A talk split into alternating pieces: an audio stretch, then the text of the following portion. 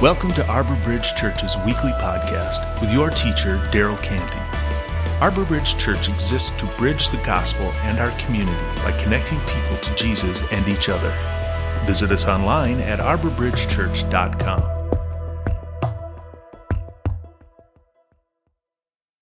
With you.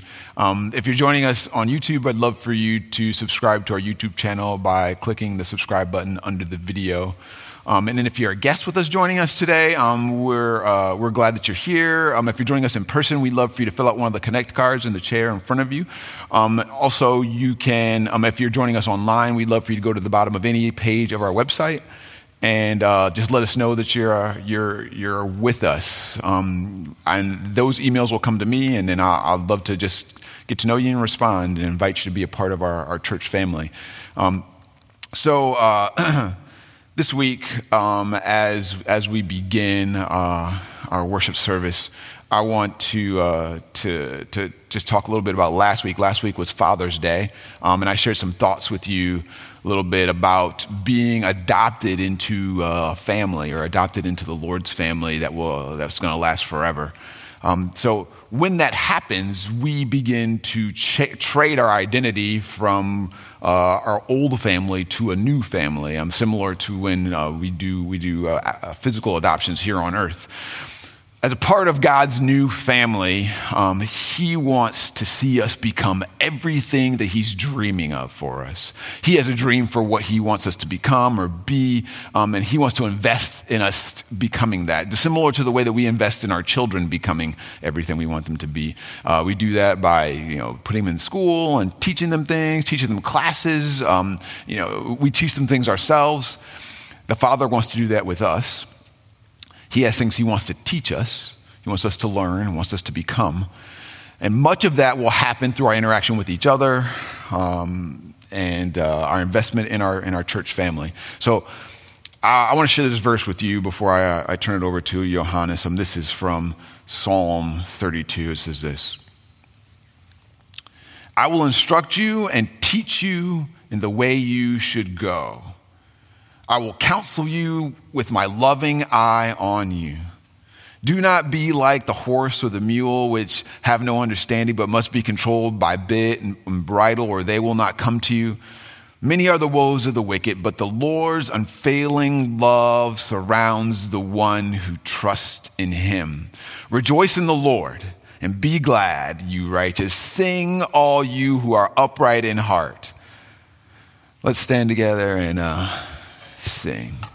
I've heard 1,000 stories of what they think you're like, but I've heard the tender whisper of love in the dead of night, and you tell me that you're pleased and that I'm never alone. You're a good, good father. It's who you are. It's who you are. It's who you are. And I'm loved by you. It's who I am. It's who I am. It's who I am. I've seen many searching for answers far and wide, but I know we're all searching for answers. Only you provide, because you know just what we need before we say a word. You're a good, good father. It's who you are. Who you are. It's who you are. And I'm loved by you. It's who I am. Who I am. It's who I am, and you are perfect in all of your ways. You are perfect in all of your ways. You are perfect in all of your ways to us. Love so undeniable, I can hardly speak. Peace so unexplainable, I can hardly think as you call me. Deeper still as you call me. Deeper still as you call me. Deeper still in the love, love, love. You're a good, good Father. It's who you are. It's who you are.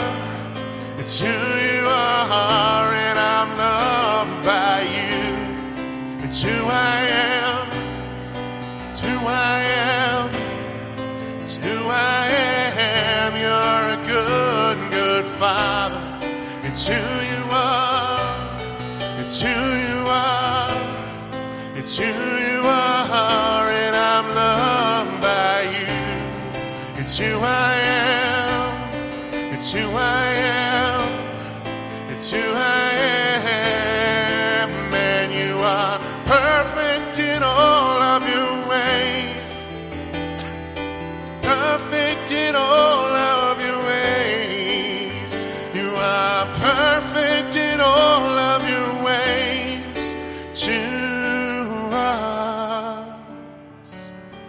You're a good, good Father. It's who you are. It's who you are. It's who you are, and I'm known by you. It's who I am. It's who I am. It's who I am.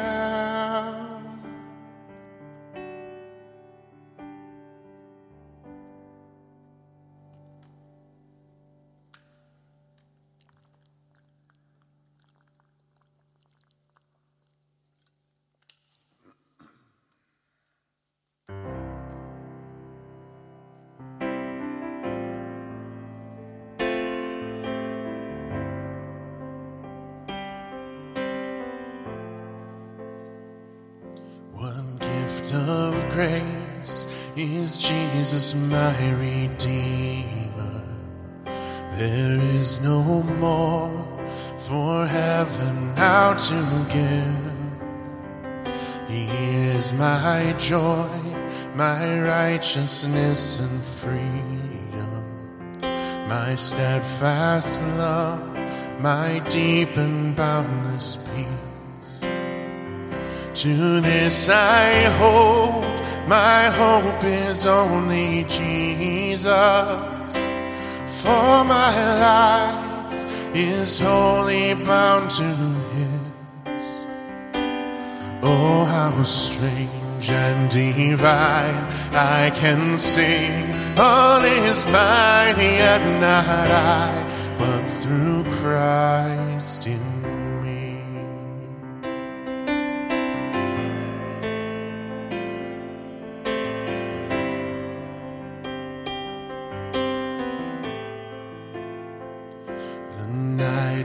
dark, but I am not forsaken, for by my side the Savior, He will stay. I labor on in weakness and rejoicing, for in my need His power is displayed. To this I hold, the shepherd will defend me. Through the deepest valleys He will lead. Oh, the night has been won, and I shall overcome, yet not I, through Christ in me.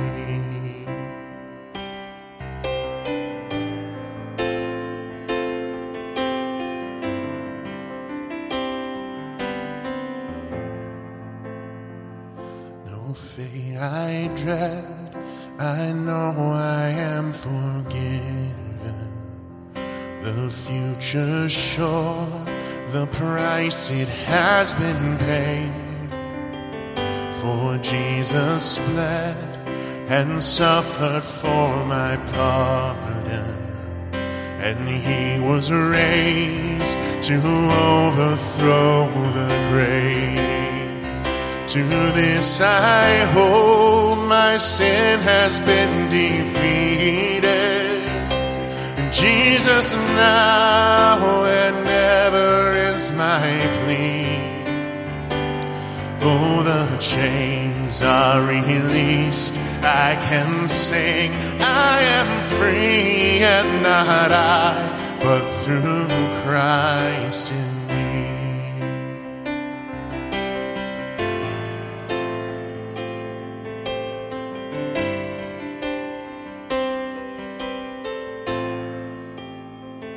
With every breath, I long to follow Jesus, for he has said that he will bring me home. And day by day I know he will renew me, until I stand with joy before the throne. To this I hold, my hope is only Jesus. All the glory evermore to him. When the race is complete, still my lips shall repeat, yet not I, but through Christ in me.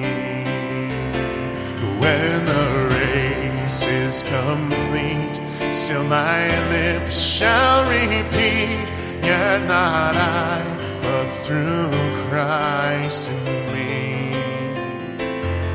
Yet not I, but through Christ in me.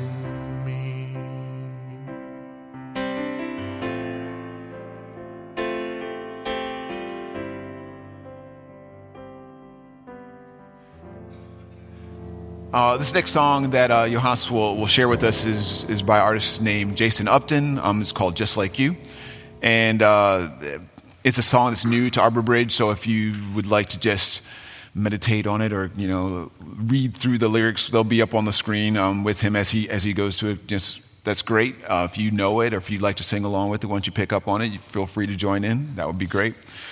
This song is about a Jesus follower who's intent on proving himself, who feels like he's got to do it on his own. He's got to show just how much he knows or how much he can do, or he has to prove himself or prove what he's worth or prove how talented he is or how good he is, and he won't accept help. And doesn't bother to take time to ask for help or ask for the Lord's help or for others to join in on what God wants to accomplish. And he's just preoccupied with accomplishing the agenda of proving himself. And so as Johannes sings, meditate on this and see if you see yourself in this song at all.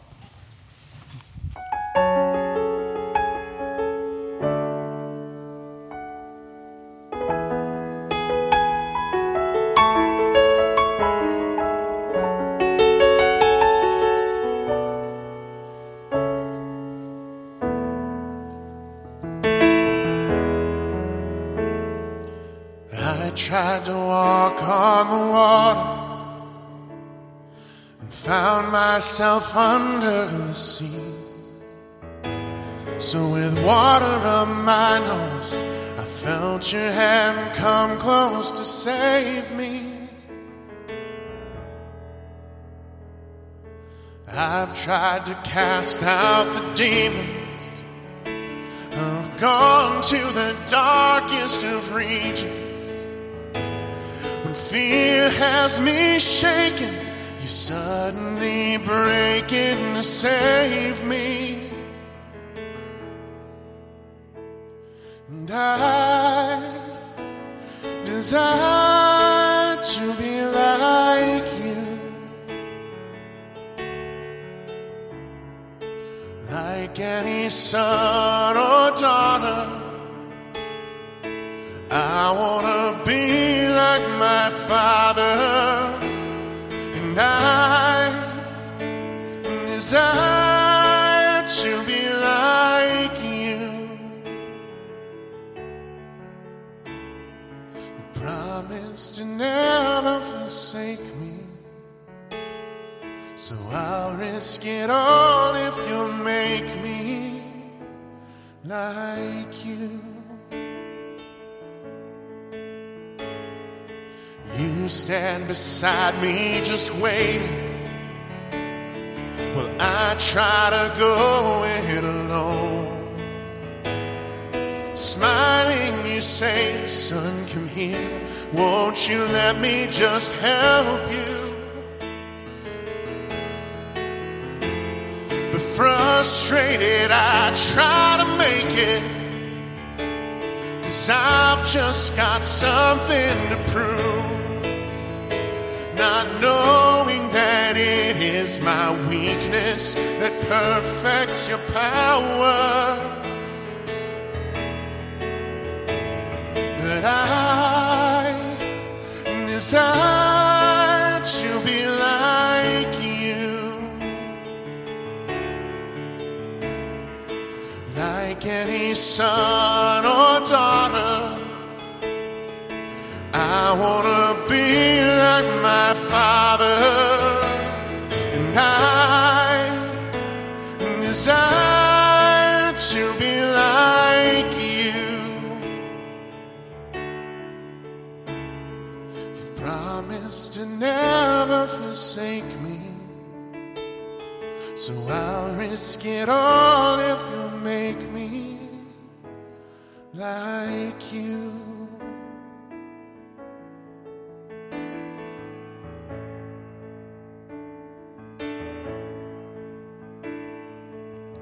Father, make me just like you. Father, make me just like you. Father, make me just like you. I want to be just like you. Father, make me just like you. Father, make me just like you. Father, make me just like you. I want to be just like you. And I desire to be like you, like any son or daughter. I want to be like my Father, and I desire to be like you. You promised to never forsake me, so I'll risk it all if you make me like you.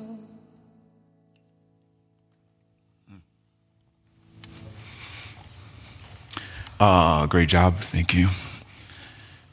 One of the most compelling things to me about Jesus is when he was on earth, he didn't act like he had something to prove to anybody. I often act like I have something to prove to people.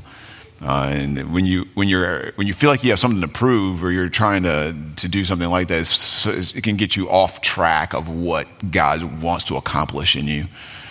And you get lost in yourself. And so I appreciate the song that Johannes introduced to us. It's a great song.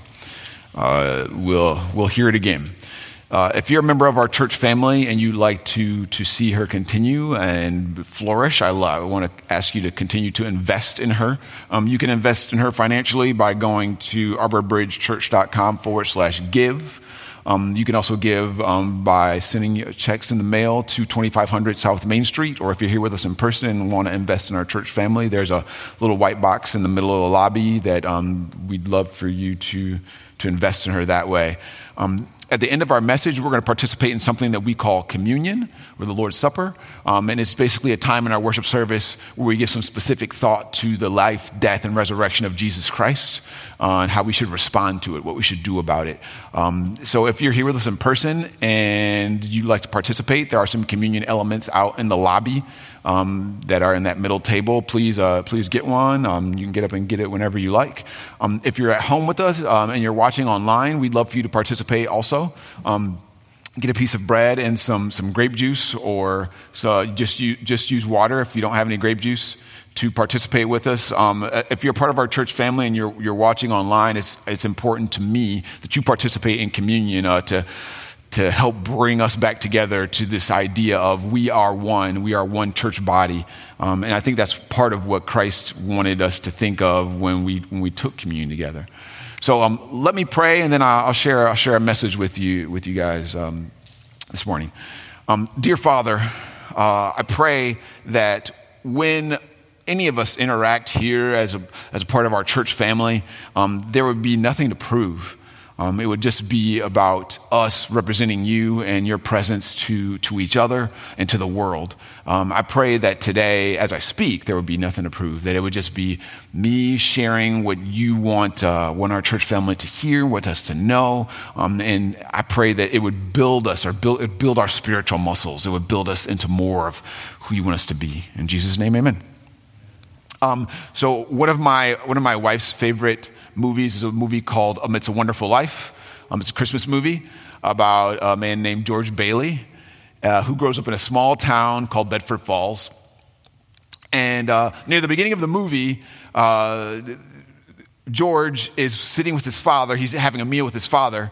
And his father asks him, George is getting ready to go to college, and his father asks George, he says, George, would you consider, after you're done with college, coming back to Bedford Falls and helping with the family business? Is there any way that you would consider doing that? And George's response is like, I can't do that. There's no way I can do that. He says, I want to do something big, something important. And the rest of the movie is about how, it's about how George is figuring out what it means to do something big, something important. It's a great movie. If you haven't seen it, you should see it. So before the nation of Israel was a kingdom, they had this time frame where there was this time period called the period of the judges. So there were no kings, and there were only judges, and judges were the leaders of the nation in a different way than the king would lead. Judges were supposed to interpret the law. They're supposed to teach people the law, say this is how you obey God's law. And sometimes they would end up being a military leader, but an outstanding judge, my favorite judge of all the Israelite judges, is a judge named Samuel. And he's this guy is just full of integrity, honor, character, super great, just an impressive leader. He takes his role of judge very, very seriously. He's selfless. He's impossible to bribe. He just only seeks to do what's right. He only seeks to do what's right. And I just a great leader. So many of you guys know that Roe versus Wade was overturned this week. And I know from some of your social media accounts and interacting with you that for some of you, it's a crushing blow. And for some of you, it's something to celebrate. And clearly I have thoughts on this. Maybe we can talk about that later at some point. But there's one part of this story that I think that we should all agree on, no matter, what side of the aisle you're on or whatever, wherever you land on that. In regards to this decision, some of you guys know that some of the judges were being intimidated and threatened into voting a certain way or deciding a certain way. We should all agree that that's wrong, right? We should all agree that that shouldn't happen in a place like this. We should all agree that's terrible. That kind of thing shouldn't happen. And we all want judges who can't be threatened or intimidated into saying, okay, we'll decide whatever you want, or we'll do whatever you want because you're threatening me or you're trying to intimidate me. If you can appreciate those kind of ideas, if we all agree that, that's those are the things that we want, if we can all agree those, then you have an idea about this guy, Samuel. He lived at a time like that in Israel where people were behaving badly. And no matter what everyone else was saying, he listens intently for what God wants him to do. And he does that whether people like it or not. And he prays for the people and he cares for the people. And he's just very, very intent on being the kind of judge that God calls him to do. God calls him to be. And I think that it's really interesting that he ends up being that person because the culture that he's born into is this culture where might makes right, do whatever you want or whatever you can get away with. It's a culture where everyone gets to do whatever they would like to do.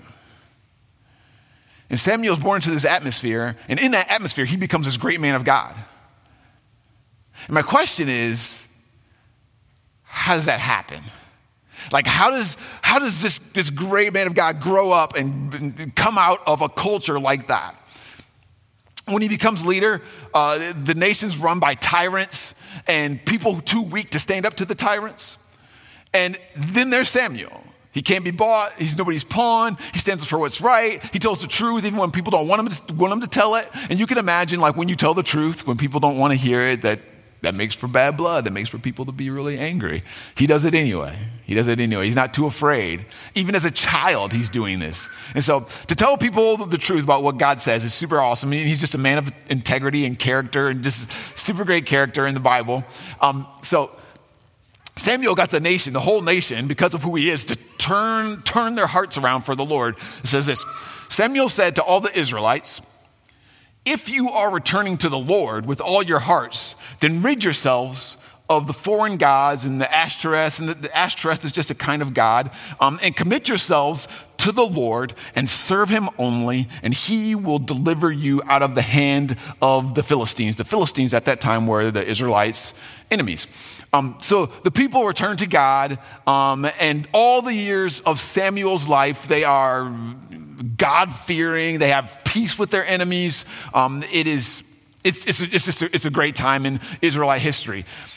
If Samuel had started his life by saying something like, I want to do something big, something important. You know, if you read his life, you would say, oh, well, good job. You did it. You did something big. You did something important. Well done. You did that with your life. My question is, how did he do it? How did he become such a great man, even though he was surrounded by selfishness and sin? So I don't know if you feel like this. I think that all of us want to do something important, something big with our lives. You know, we want to do something big, we want to do something important with our lives. And maybe if you don't feel that way anymore, you're just saying, I'm just kind of coasting to the end. Maybe you at one point you would have said, I want to do something big. I want to do something important with my life. I want you to consider this. Consider this thought. Your greatest contribution to the kingdom may not be something you do, but someone you raise. Your greatest contribution to the world may not be something you do. It may be somebody you believe in, someone you invest in, someone you disciple, someone you mentor. Samuel became a great man, the great man that you know or you can know about from the Bible. He became that great man because there were specific people who gave themselves to investing in his life. They gave themselves to seeing him become who he is. And we're going to talk about that today. So every year at Mother's Day and Father's Day, I like to talk about all kinds of parents, spiritual, you know, mothers, fathers, you know, stepfathers, stepmothers, all kinds of different parents. But I specifically like to talk a little bit about spiritual fathers and spiritual mothers. And I do that, and again, I only talk about it a little bit. I do that intentionally because I think that as Jesus followers, we should be spiritual parents to someone in some way. As Jesus follows, we should be spiritual parents. And in a sentence, what that means is this. What that means is this. We act like our greatest contribution to the world, maybe not something that we do, but someone that we invest in or believe in, that we act like that we think like that. If someone said to me, Daryl, I want you to be a spiritual father to this person or to me, would I know what to do? Would I know what that means? Today, I want to share just a few thoughts about what spiritual parents do for the people they invest in. And then I want to ask you to do this. I want to ask you to give some thought to, are you a spiritual parent to anyone? Is there anyone that you're investing in? Is there anyone you're discipling? Is there anyone that you're... Do you do that? Do you do that? I want you to consider doing that for someone, maybe someone in our church family, So first, Hannah's mom, Samuel's mom was a woman named Hannah. She was a prayer. She goes through hard things in her life. Her first reflex was to pray. Spiritual parents. And this is something that I feel like your very first step, pray for the people that they're investing in. They pray for the people they're investing in. You can do that. You can do that. Before Samuel was born, his mom's praying for him. She says this. It says this. In her deep anguish, Hannah prayed to the Lord, weeping bitterly. And she made a vow saying, Lord Almighty, if you will only look on your servant's misery and remember me and not forget your servant, but give her a son, then I will give him to the Lord for all the days of his life, and no razor will ever be used on his head. So Hannah's going through something awful. If you'd like to know more about what she's going through, then you can read about that in 1 Samuel 1, chapter 1. Great story. That's when you learn about who Samuel is. In the midst of her pain that she's going through, her reflex is to pray, which I love that. I think that, that's just a great example for all of us. Our reflex when you're going through something terrible to pray. In the midst of her pain, she's praying for her future.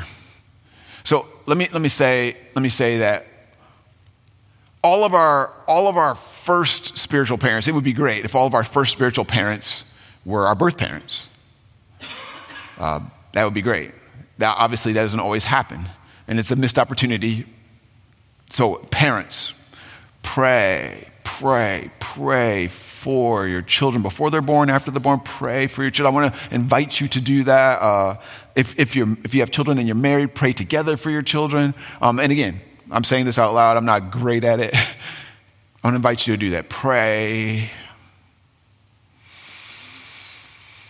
When you pray for someone, you're doing one of the things that the spiritual parent should do. You're investing in someone when you pray for them. And again, it's often I don't feel like that. I'm like, well, I know I can pray for them, but what else can I do? Pray for the people that you imagine you could invest in. And let me encourage you with this. This is a step further. This happens to me often. Sometimes someone will say, hey, Daryl, and not just because I'm a pastor, but this is, Daryl, would you pray for me about this thing? When that happens to you, when people ask you to pray for them, I want to challenge you to do this. Say, yes, I would love to pray for you. In fact, let's pray right now. You pray for them right then. Will it feel weird when you first start doing it? Yes. Yes, it will. It will feel weird. It will feel awkward. It will most definitely feel that way. I'm asking you to push past that. Just let me say this about myself. Just confession. The devil often uses awkwardness, feelings of awkwardness, to keep me from doing things that I should do. Right? The devil often uses feelings of awkwardness to keep me from doing things that I should do. So, pray. I want to invite you to be a spiritual parent and then pray. So in addition to praying for Samuel, Hannah also dedicates her son to the Lord for all the days of his life. She dedicates her son to the Lord. So again, every one of us, if you're a parent, we do well to dedicate every one of our children over to the Lord all the days of their lives. We'll see in a moment that when Hannah does this, she's doing something very specific. I'll talk about that in just a second. But if you're a Jesus follower, this should characterize our lives, right? This should characterize our lives. That each of us are dedicated to the Lord, and we're dedicating our children to the Lord all the days of our lives. So often, when our kids are young, this is just an example. When our kids are young, we'll often ask them questions like, "What do you want to be when you grow up?" And I've shared this with some of you guys before, but it's relevant today. We'll ask them questions like, "What do you want to be when you grow up?" And I do this all the time. I ask those kinds of questions all the time. I want to remind you and ask you to put this at the forefront of your mind, to ask you to change that question just a little bit to this, something like this. What do you think God would want you to do with your life? What do you think God might be calling you to do in your life? And just that little shifts from this idea of your life's all about whatever you want to do with your life to you are dedicated to the Lord for your life, for all of your life. So what does he want you to do? What you want to do is, that's good, but maybe what he wants you to do is better. I want to invite you to begin to think in that direction, to ask questions in that direction. I think it reflects the idea that we are dedicated to the Lord all of our lives. So in ancient times, it was common for people who worshiped idols to sacrifice their first child to the particular idol that they were worshiping. They did that in faith, in the hopes or the belief that if they sacrificed their first child, then the idol would somehow provide for their family. They would give you other children, and they would give you health and wealth and the things like that. So we sacrifice our first child, and Hannah does a version of this. You know, she doesn't kill him, but consider that when she does it, when she gives up her son to the Lord, she dedicates him to. She has no idea if she's going to have any other children. She hasn't had any children. She becomes pregnant, and her firstborn son is Samuel. After raising him for a short period of time, probably 5 years old, she takes him to the priest at the time. His name was Eli.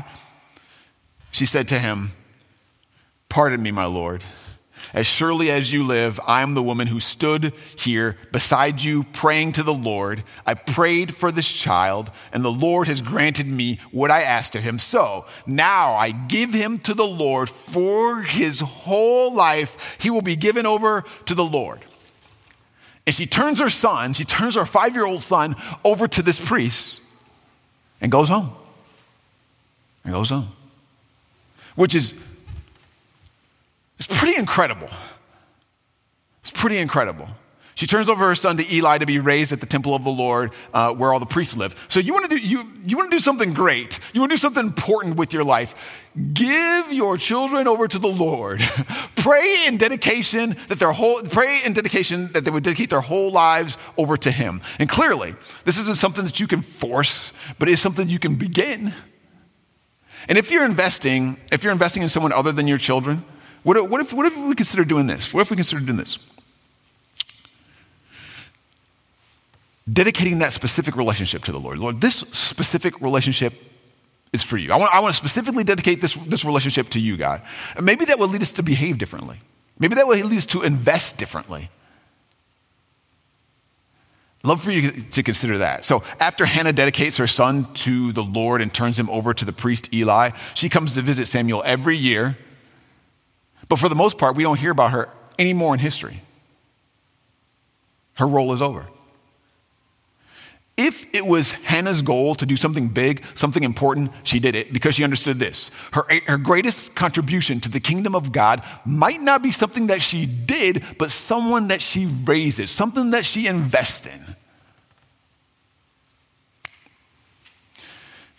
I'd love for you to consider that for your life. So when Hannah drops off Samuel with Eli, Eli takes over investing in her son. and developing this young man of God. So history tells us this. So Samuel grew up in the presence of the Lord. Samuel grew up in the presence of the Lord. I knew it. When I read verses like that, I'm like, what? It sounds very supernatural and out of reach. And I would say that it is supernatural, but it's not out of reach. It's not out of reach. I mean, our homes should be places where people, when they come, they experience the Lord's presence. I mean, we honestly have an advantage over Eli and Samuel because we have the Holy Spirit in us. So as Jesus followers, everywhere we go, every place we're at, we're taking the presence of the Lord. When I interact with people with hospitality and grace, that's a way for me to allow people to experience the presence of the Lord. And they might not be able to describe it or know what it is when it's happening, but every time they experience love, joy, peace, the things that the fruits of the Spirit come, they're experiencing the presence of the Lord. You're being a spiritual parent when you invite people into your space and let them experience the presence of the Lord in you. So Eli did this for Samuel. We do this in our homes when we practice the Sabbath. This is part of why I'm asking our church family to practice the Sabbath, that when people interact with you, they experience rest and peace, and they can. It's slow. It is something they can savor. We do this when we listen well to people, when we're not so interested in being the center of attention, when we can slow down. There are so many people who are never listened to by anyone. There are a million ways for you to help people experience God's presence. I wonder if you'd do this.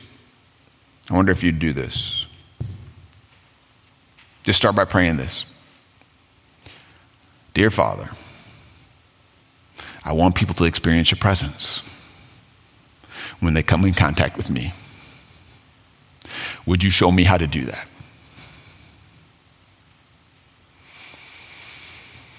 Samuel grew up in the presence of the Lord. When I look at that verse, I'm like, I don't know how to do that.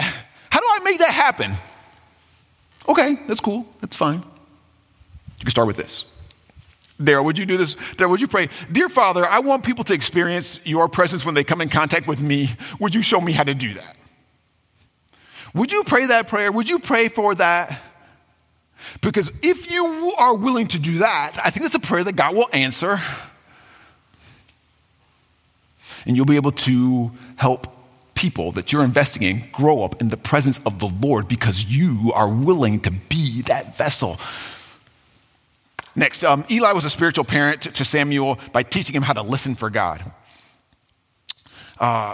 This is really, whenever I talk about listening for God, it's really hard to explain. I always feel awkward and there's not really a great formula to talk about it. So we have a hard time listening to each other, let alone listening for God. So often the person, when you've experienced this, often the person with the loudest voice in the room, they're the one that gets listened to.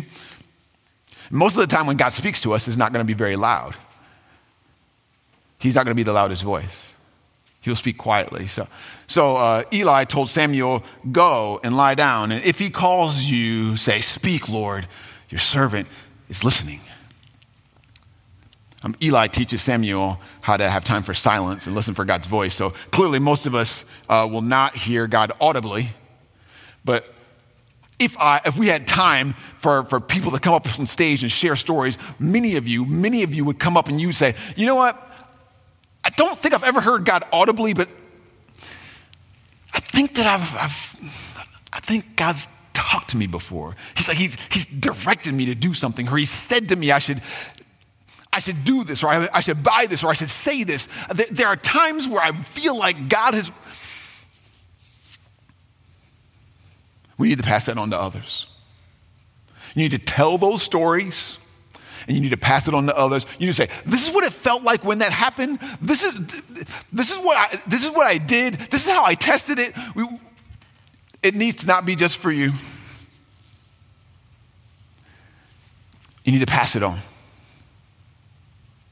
There are people in here who've experienced feeling like they've heard from God, and we need to share those experiences with others.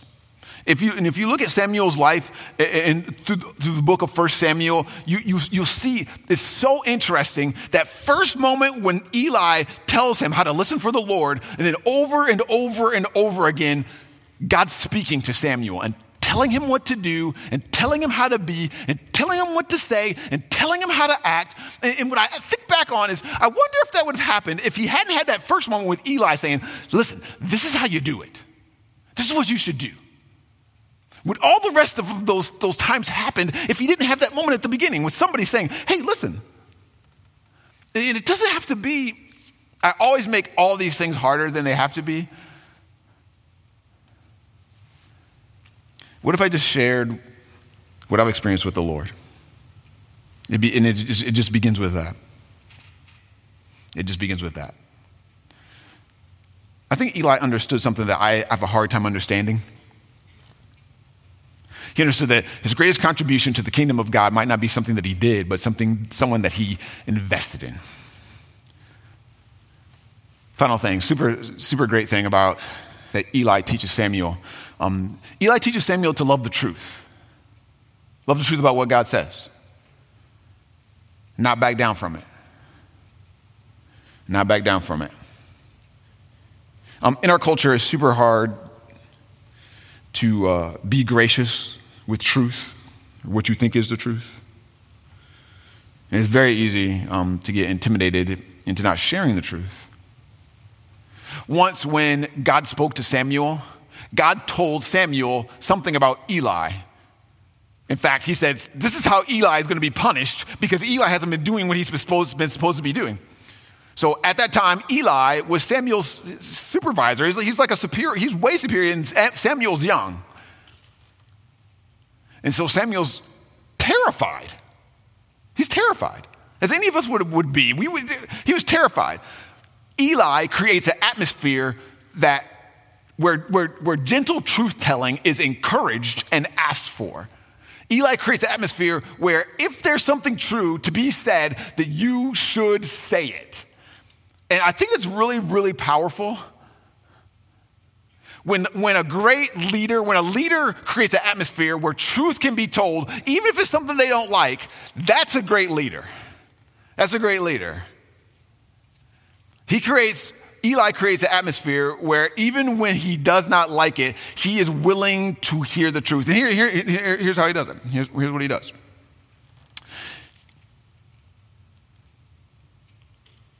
He gives Samuel permission to correct him.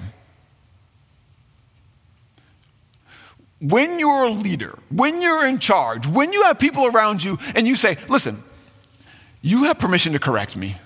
If I'm doing something, please. Eli gives Samuel permission to do that. Parents, let me encourage you to do this. It's scary. Create situations where your kids can say, you know what?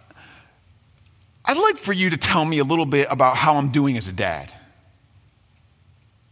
Create a situation where you invite that kind of information, where you say to me, Silver, my kids' names, Silver and Dakota. Silver, Dakota, how am I doing as a dad? What grade would you give me? Is there anywhere that I've hurt you that I need to pay attention to? Eli does it, apologizing when you're wrong. Anytime you ever have someone who's above you, has power over you, apologize to you, it's so powerful. Again, if you're a parent or you invest in people or you're a spiritual leader, you lead anybody, have you ever considered the idea of apologizing to your children or the people you invest in when you're wrong? Just to go, listen, super sorry for what I did. Would you please forgive me? Powerful. Powerful. And then last, Eli teaches Samuel this atmosphere where truth is encouraged by responding well when he's being corrected. Responding well when being corrected. How do you respond when you're corrected? Think back to the last time you had to be corrected by someone. How did you respond to that? How you respond dictates whether you're creating an atmosphere where truth can be told or where people are like, well, I'm not going to bring that up anymore.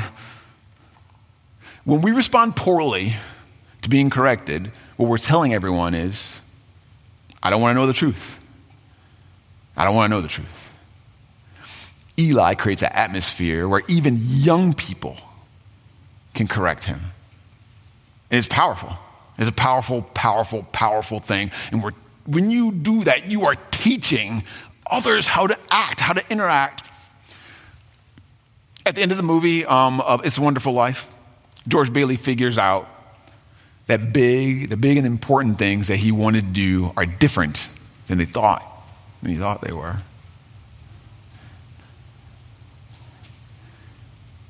What if the big and important things that you accomplish in this world won't be things that you do, but people that you invest in, people that you raise, people that you believe in? Before Jesus died on the cross, he said something that's pretty incredible. We've talked about this before, but it always blows my mind every time we read it, every time we go over it. This is what Jesus says. He says, "Very truly, I tell you." And when he says that, he knows you're going to have a hard time believing what I'm about to say. It's super hard to believe. "Very truly, I tell you, whoever believes in me will do the works I've been doing." Just that by itself sounds crazy. "And they will do even greater things than these because I'm going to the Father."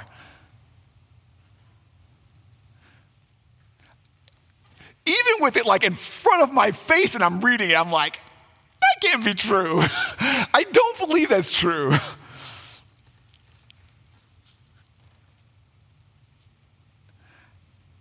Even though I don't want to believe it's true, I assume that it has to be true. And in fact, it's past that. It has to be the truest thing in the universe because Jesus said it.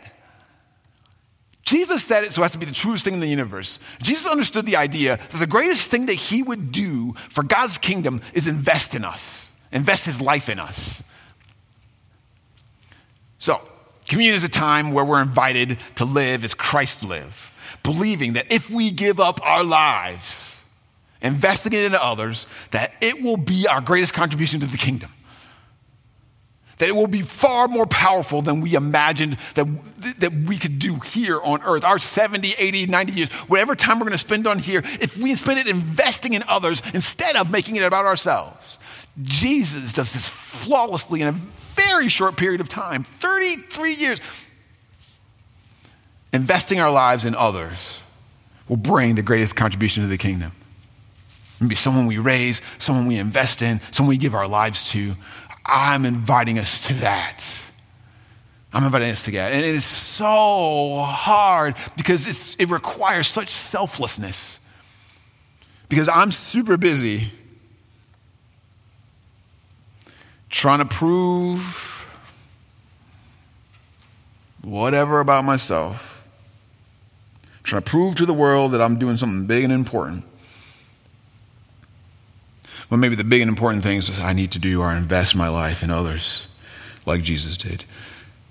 As we take communion together today, that's what I think I'm inviting us into, is that selflessness, that change of thought where we're abandoning our old family of selfishness and investing in this new family that we've been adopted into. Let's pray together. We'll take communion and then I'll finish out the service. Dear Father, it is most certain that I spend far too much time thinking about how I can prove how important I am or what a big deal I am.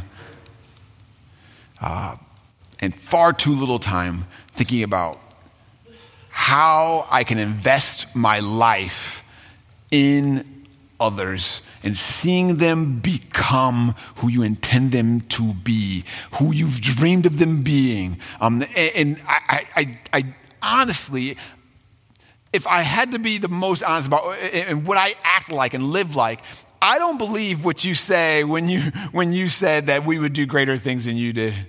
I don't believe it. But I pray that you would help my unbelief. Help me to believe what it feels impossible to believe. And I pray that each of us would believe that. And that we would learn that what that ends up turning and looking like is giving up our lives. Investing it in others. Investing it in others. I pray that you'd help us to commit to that or recommit to that as we're taking communion together. You've given us a perfect picture of what it looks like. Help us to live into it. In Jesus' name, amen.